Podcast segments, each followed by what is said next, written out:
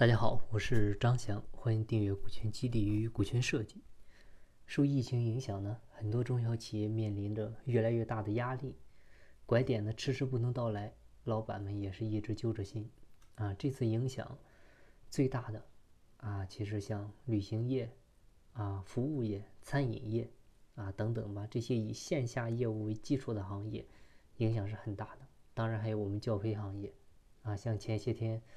兄弟连老板李强啊宣布解散公司啊，对整个行业的触动还是挺大的啊。包括近期老乡鸡董事长舒从轩啊，近期也是因为首次员工啊联名要求疫情期间不拿工资的请愿信，一下子火了啊。包括海底捞老板张勇啊，推出了一段六分钟的桌面视频啊，也是为了跟十几万员工呢稳定军心啊。但是。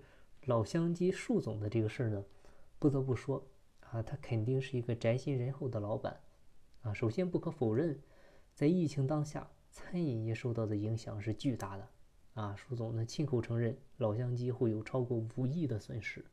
那这种情况下，员工主动不要工资，老板为什么要拒绝呢？我们其实深入思考一下来分析呢，就会明白，其实请愿信呢，通常总是要有一个带头人的。啊，其他人呢，就算是按手印的，有的呢也未必是真心情愿，啊，你更别说代表老乡鸡全体员工了。但是呢，大家想一想，如果说树总真的是接受了大家的请愿，那这个性质呢也就变了。那大家呢会想，是老板不愿意发工资，啊，托人呢演了一出周瑜打黄盖的好戏，啊，如果真是这样的话，那以后队伍的人心就散了，啊，其实这个呢也就是管理的智慧。那么在疫情期间，餐饮业应该怎么办呢？那我想在这段时间里呢，所有企业的战略应该就是两个字：活着。啊，最重要的就是控制成本，减少支出，啊，适当的调整员工的薪酬结构，多多的开拓线上的业务渠道。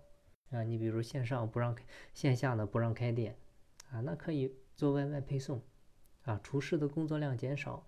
那可以开视频直播教网友做饭，那反正大家都是宅在家里嘛，天天抱着手机，啊，总之呢，建议是有收入的，啊，在这个期间呢就都可以做。